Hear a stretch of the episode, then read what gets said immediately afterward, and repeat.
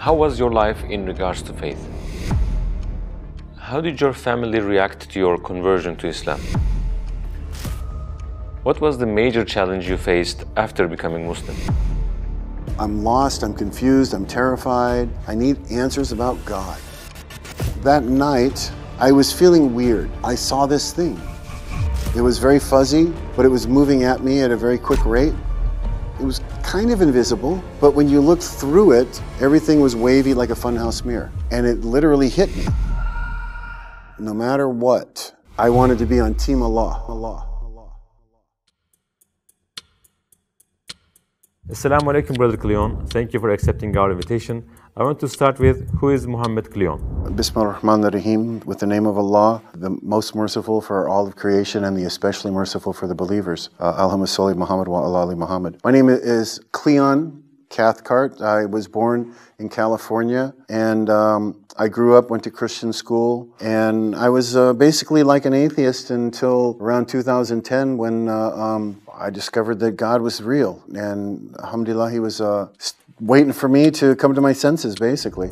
How was your life in regards to faith? Well, I grew up in a Christian school and in a Christian family. But at a certain point, you know, I mean, I didn't really believe in it anymore. Why not? Well, it just didn't make sense. You know, I mean, I was able to see that the Trinity didn't match my idea of what God is supposed to be. You know, we say God is one, but, you know, now he's three. And, and that was a little confusing. And we were making God a human. My idea of God at the time, and even today, is this is a being that is so powerful, he can create the universe. How can I truly comprehend who he is? It didn't make sense that God could one day walk around and that, you know, God had to create himself in a human so that he could kill himself so that we could all be forgiven. And it was like, well, I mean, can't he just forgive us? And when I got to college, I called the synagogue and I asked the rabbi, I said, look, you know, I, I'm not sure, but I think maybe I'm a Jew because I don't believe that Jesus is the Son of God, and you guys say he's not. Can you explain to me what you believe? So maybe I can join. And he said, Is your mother a Jew? And I said, No, no, my mom's not a Jew. And he said, Well, you can't join then. And I felt God would want you to worship him. And why would he say I couldn't be part of the chosen people? If there was a real God. So there must not be a God. And that's kind of where I left that. All these things that seemed to be contradictions for me. Science at the time seemed to have the answers with uh, evolution. Scientists were talking about how we don't need God. And I figured they're smarter than me. So, you know, I just kind of like went along with the crowd. So I just really kind of stopped believing in God. How did your opinion about the existence of God change? That I was sick in 2010. During that time, I was uh, watching a lot of uh, documentaries. I remember that they had documentaries about uh, physics. At that time, they discovered that there's dark energy and dark matter, and there's a lot more gravity, a lot more matter in the world. We just can't see it. Basically, at that time, they said it was about 30% was what we can see, and 70% is what we can't see. And I realized, well, if there's 10 physical dimensions, 30 height, width, length is 30%. So they kind of fit together. And it made sense to me that, well, this dark energy and dark matter must be real. And, and so then I kind of went from atheist to, well, maybe God does exist. Maybe this is like where heaven and hell and the angels and all this other stuff is. At that time, did you know anything about Islam? Probably right after this, or somewhere around that time, I got my first Quran. There was a, an ad on television. If you want a free Quran, call us and we'll mail it to you. I got the Quran, opened it up, and I saw Jesus and Moses and, and you know all of these prophets from the Bible. And since I didn't believe in the Bible, I thought, how can I believe in the Quran? Right? I mean, these basically the same stuff. Now I didn't actually read it. I just saw these names in there and said, okay, I don't need to know anymore. And I put it away. I didn't know anything about Islam other than they believed in Jesus and Moses and um, Prophet Muhammad, peace be upon all of them. So, how did your journey to Islam really start? Later in 2010, I had a very strange series of experiences. For me, I understood that the God was real because I did experience it. If God is real and the devil is real, then heaven is real and hell is real. And all I knew is I don't want to go to hell. So now I have to figure out who God is because I didn't know. I, God is real, but God is not like a real name. That's just kind of like a description, right? I had read this uh, uh, phrasing from a book by a, a, guy named Pike who wrote a book called Morals and Dogma. And inside of this book, it says Lucifer is God, but unfortunately Adonai is also God. And I thought, well, I know Lucifer, and I don't want to be Team Lucifer, so maybe Adonai is who I'm trying to reach. That night, I was feeling weird and I was embarrassed because, you know, we had been atheists in my family for so long. I didn't want my wife at the time to see me praying. So I went outside to pray. And I prayed to Adonai. I just, you know, basically, if, if you're God, give me a sign. And I saw this thing. It was very fuzzy, but it was moving at me at a very quick rate. It was kind of invisible, but when you looked through it, everything was wavy like a funhouse mirror. But all around the outside, everything was normal. The cars and trees and everything looked normal. And it was physically moving at me very fast. And the word that I had at the time was, oh no, this is a demon. And it literally hit me. I believe they're negative energy because it took all of my energy. I couldn't even think about what happened. I just kind of stumbled and collapsed in bed. And I woke up 12 hours later, kind of like hung over, groggy and sore. And, and I was like, why do you feel like this? What happened to you? Oh, yeah, you saw that demon last night. Well, that must not be the right track, right? Adonai must not be who you're looking for. So, who did you pray to next? even though I didn't really believe in the Bible, and I felt like there was, you know, kings and popes and scribes have changed the Bible for their own reasons, for whatever that happens to be. But maybe the Old Testament is right, and, and, and maybe Jehovah is God. And so at noon the next day, I, I, I prayed to Jehovah to, to give me a sign, and uh, I got a phone call within seconds. And I have an ID box. It's got a name and a phone number on it. And, and so I go and I pick up the phone and I say hello. And the person on the other end of the phone said, I got a message last night that somebody at this number was in trouble. And I said, Dude, that's a weird thing to say. Who are you? And he said, Well, I'm so and so, and it matched the name on the box. And I'm a priest. And I thought, Wow, man, I just prayed to Jehovah for answers about God, and you called. This is the answer to my prayer.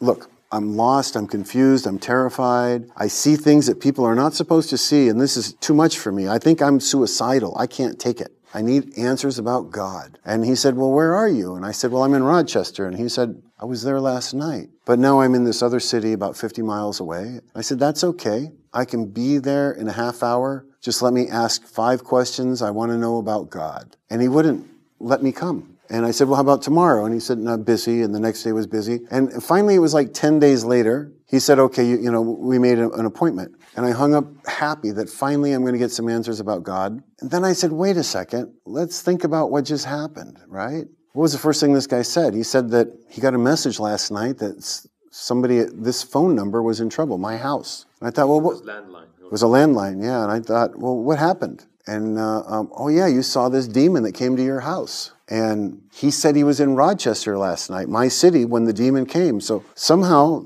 this guy and that demon must be working together. Because, and I don't care if you're a priest or an imam or a Buddhist monk, when somebody tells you that they're suicidal, you help them. You don't wait 10 days to see if they actually kill themselves. And so I knew there was something that didn't make sense here. And then what happened? Did you finally pray to Allah? At that point, the only thing I thought that could be God was Allah. But at the same time, all of that brainwashing from 9 11 and all of that, it's the moon God, subconsciously was still there. And I was afraid to pray to Allah, right? Because I didn't want to make another mistake and pray to something that wasn't the creator of the universe. So I didn't pray. And depression set in. The next day, I was tears were coming down. Not constantly, but I would start crying, and, and, I thought, "This is weird. Why am I crying? And why do I feel depressed?" I tried to make the tears stop, but they wouldn't stop. They just came all day long. Friday morning, I got up, and my bed was soaked, and I thought, "Well, what's going on here?" And I realized that my bed was soaked because I had cried all night, and and the tears had made my sheets wet, and the depression was so intense. I don't have words to describe how bad it was. At that moment, we had those little whispers, right? It's like thoughts in your own head. And it, it said, look, life is not worth living in this condition. And I thought, you know, me, that's right. Life is not worth living in this condition. What can I do? And, and then that little thought came to me that said, you have to kill yourself. And I thought, you know what? That's right. That'll solve my problem. I can get rid of this depression by killing myself. And so I went through the logistics of how do you kill yourself. And I determined that the best way to do it was take a bunch of drugs so you feel good, then you die out in the middle of a forest where the animals can eat you and dispose of your body. And it's like a win win. And then it was like that other little thought came to me and it said, what about the moon? And then I got mad. I was like, oh, that's right. God is real. If you kill yourself, you're going to go to hell. I thought, well, you know, if, if Allah is the devil, as some people want you to believe, and I kill myself, I'm going to go to hell and I'll meet him in hell. So why not take a chance and pray to him before you kill yourself? Because maybe you're wrong, like you've been wrong about so many other things. I remember it was 10 a.m. Friday morning, and I stood up, tears just pouring out of my eyes, and, and I said, Allah, I am lost. I'm confused. I see things that people aren't supposed to see. I'm depressed beyond words, and I'm ready to kill myself. And if you're God, you know this. I don't even know why I have to say this out loud. I don't know why you haven't helped me yet. But I'm begging you, if you are God, help.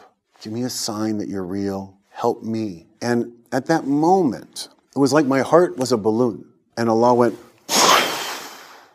and it literally expanded in my chest, and it filled with a substance that I could only describe as love. And it leaked out of my heart in perfect sine waves. It was very weird and scientific at the same time. And I could feel it go down to my hands, from my heart up to my head, and actually turn around and go back. And it was like these waves of love filled my body. Except in my heart, it was like this star, like this solidness of love had ignited. And it was very brief. That's the first time that I knew that Allah was God. Now, I didn't actually know anything about Islam, but I knew that no matter what, I wanted to be on Team Allah. And so, whatever that meant, I'm in.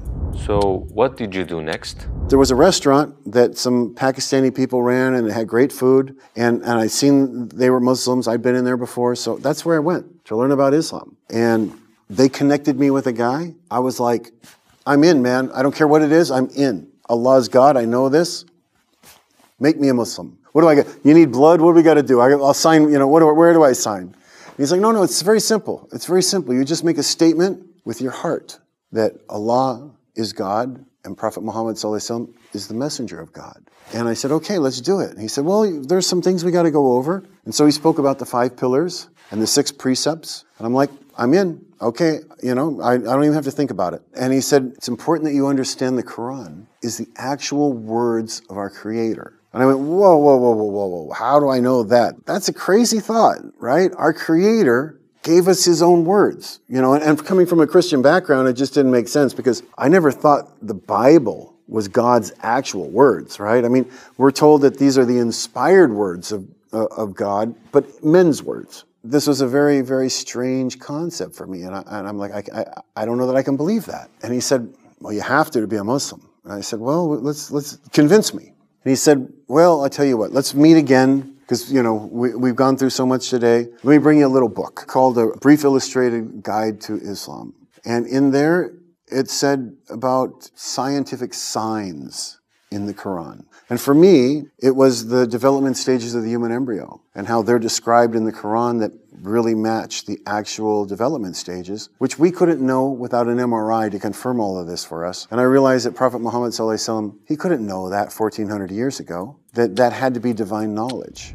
So, how did you take your Shahada? After I accept the Quran, I'm like, okay, let's do it now. Shahada time. And my friend, who I'm still, I still communicate with to this very day, Hassan, wonderful man. He said, let's wait till Friday, right? We'll do it in front of all the people. He said, we, you know, like church service on Sunday, we, we do it on Friday. So let's do it and everybody can have the blessings. And, and I said, no. What if I die tomorrow? I get hit by a bus tomorrow. I, I want it now. And he said, just wait a couple days. And I said, okay. You know, I, I trusted him. I said, okay. But like I said earlier, when you get close, Satan starts working really hard. And I was getting all these weird thoughts, right? Crazy. You know, really crazy thoughts where I thought that if I went to the mosque on Friday, somebody would blow it up. And, and, and all these innocent people would die because of me, because I went there. So I didn't go that Friday. And uh, Saturday, my friend called me and he said, okay, I get it. Let's not delay this. Uh, meet me on a, uh, this park. And so we sat on a park bench and I took my Shahada with him on a park bench.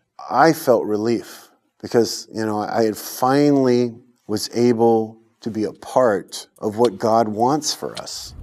How did your family react to your conversion to Islam? Uh, they didn't like it at first. My mom had been uh, on me to go to church. I mean, she'd been very active when I was sick about going to church. When I discovered that God was real and I had accepted Islam, so I called her and I said, Hey, you know what, mom? You're right. God is real. And she was very happy. And she said, she said, Oh, that's wonderful did you, you know, because we had gone, grew up in a Baptist church. She said, did you find a Baptist church? And I said, no, no, no, I, I, I wasn't at the Baptist church. And she's like, well, well, you know, in your area, uh, it's the Lutherans. Did you, was it the Lutheran church? I said, no, no, I, I wasn't at the Lutheran church. She said, Oh, no, it wasn't the Catholics, was it? And I said, No, it wasn't the Catholics. And she just wouldn't let up. I felt embarrassed to tell her because I knew she wouldn't like the answer, but she wouldn't let up. And so she, you know, I, where did you find God at? And I said, Well, mom, you want to really know where God's at? You got to go to the mosque. And she started to cry and said, Oh, no, that's not God, and hung up on me. But a couple years later, I was visiting her in her house, and, and a family friend that, you know, uh, um, she had called to talk to my mom, and, and I had answered the phone. And, and her name was Ruth. Ruth said, I, I hear, you know, you're doing well, and your mom is so happy. And I said, Are you sure we're talking about the same lady? Because that's not the way that I'm getting, you know, the story. And she said, Oh, no, no, your mom is so happy that you became Muslim and that you've changed your life around. Surprisingly, she was happy that I became Muslim because she recognized how that had changed my life, even though she couldn't admit it to me. So, inshallah, make dua for her that she accepts Islam one day. What was the major challenge you faced after becoming Muslim?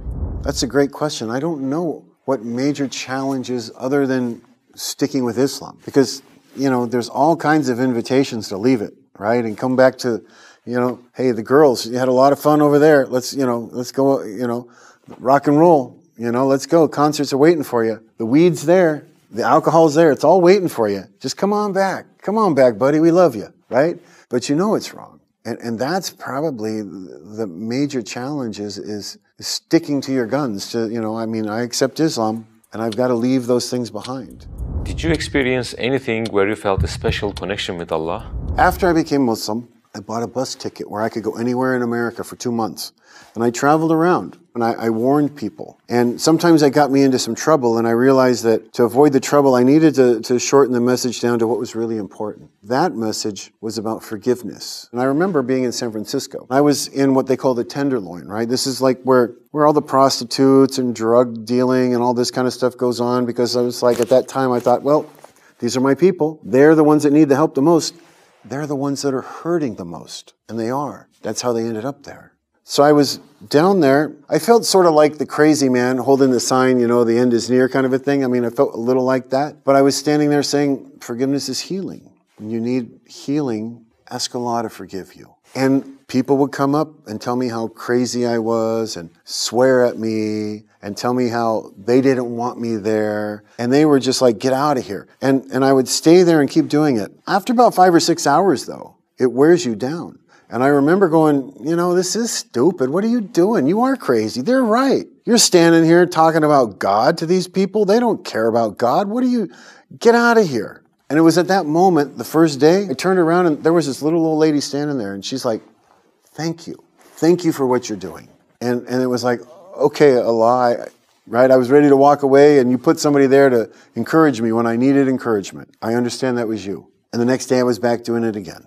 And the same thing happened. Five or six hours into this, I'm going, you know, that, that was just an old lady. That wasn't God, right? That was not a sign. Don't be stupid. These people are right. And I'm ready to give up. And then it's an old man. And the day after that, it was like a little boy. Five days in a row, when I was ready to walk away, somebody would show up and encourage me and tell me that they're glad that I'm doing, that I'm talking about God and sharing the importance of forgiveness. I really felt connected at that point because I realized that that doesn't happen randomly, right? I mean, not every day in a row. That was a sign. Now, it wasn't a big sign like, you know, the heart expanding, but if you're really paying attention, that was truly a sign. Did anyone around you become Muslim after you? Like my, my grandmother, her mother, I think it was 2012, I went to see her. She wasn't doing well. She was 86 years old and she was in an old folks home. And my mom took me by to, to see her when I was visiting. She couldn't speak. She couldn't. She didn't have words. She was in a wheelchair, but she saw me and she started crying. I said, "Grandma, why are you crying?" She couldn't talk, and but she, you know she was trying to. And I said, "Look, I think I know. Let's talk about God for a minute." And I said,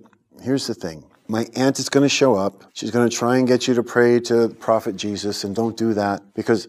That's blasphemy. That's shirk, right? That's praying to something that's breaking the first commandment. And I told her, I said, look, Prophet Muhammad is a real prophet. And Islam is the correct religion of God on earth today that we're supposed to follow. And every time I would say these things, her tears would get bigger and bigger. And I, and I said, Do you want to accept Islam today? And, and, and she's nodding her head yes and crying. And I said, Okay, just take my hand and squeeze if you agree with what I'm saying. I gave her the Shahada.